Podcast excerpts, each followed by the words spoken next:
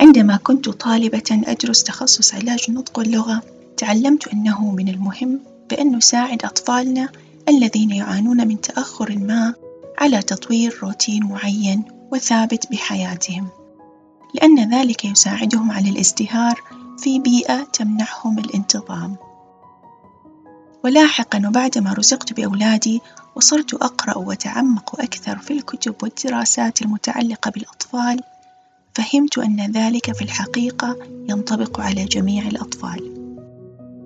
معكم ابتسام الوردي وأقدم لكم بودكاست وعي وتربية.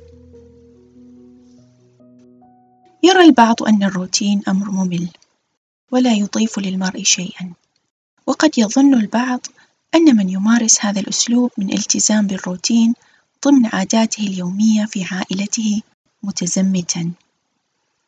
وبالطبع لا أعني هنا نوع الروتين الذي يفرضه المربي الذي يمارس النمط التسلطي في التربية ويعاقب من يعجز عن الالتزام بما يفرض من روتين.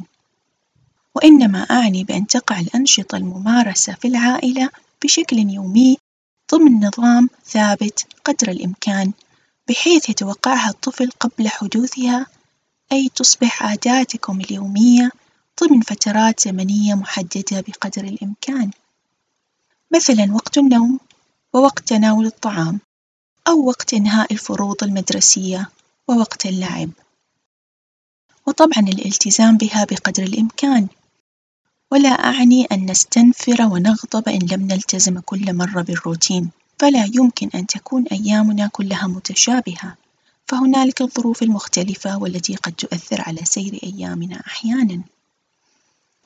إذا لماذا أضع بين أيديكم محتوى صوتي كامل يتحدث عن الروتين للأبناء؟ ما يهمنا بالمقام الأول عندما نتحدث عن تنشئة الأبناء بشكل صحي هو تطوير حس الأمان لديهم ومنذ اليوم الأول من حياتهم.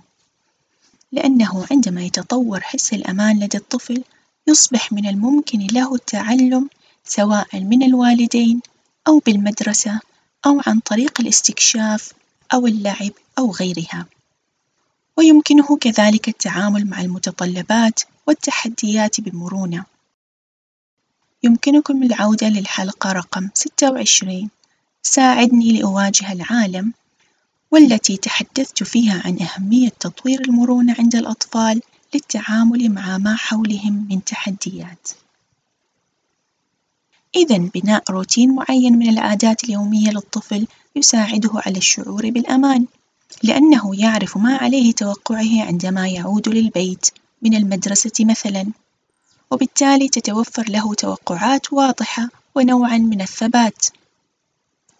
كل ذلك يشعره ببعض التحكم بسبب المعرفة، فالمعرفة قوة، وما نجهله وما نجهل حدوثه لاحقًا يربكنا.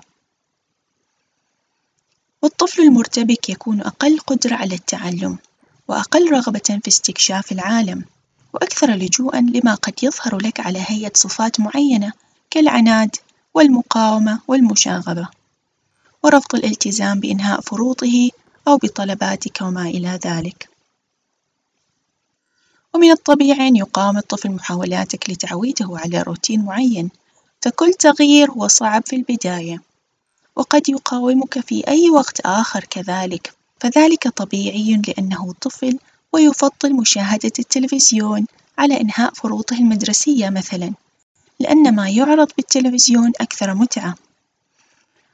وهنا علينا أن نعي أن ذلك طبيعي، لذا الحوارات الدائمة واليومية مهمة، فلا تطلب من الطفل الانقياد لطلباتك بدون أن توضحها بالكلمات، وإن سألك عن سببها لا مانع من أن تشرح له، فالنوم بشكل منتظم ومبكر مفيد للصحة ويساعدك على النهوض بنشاط، وإنهاء فروضك الآن سيمنحك وقتًا للعب لاحقًا.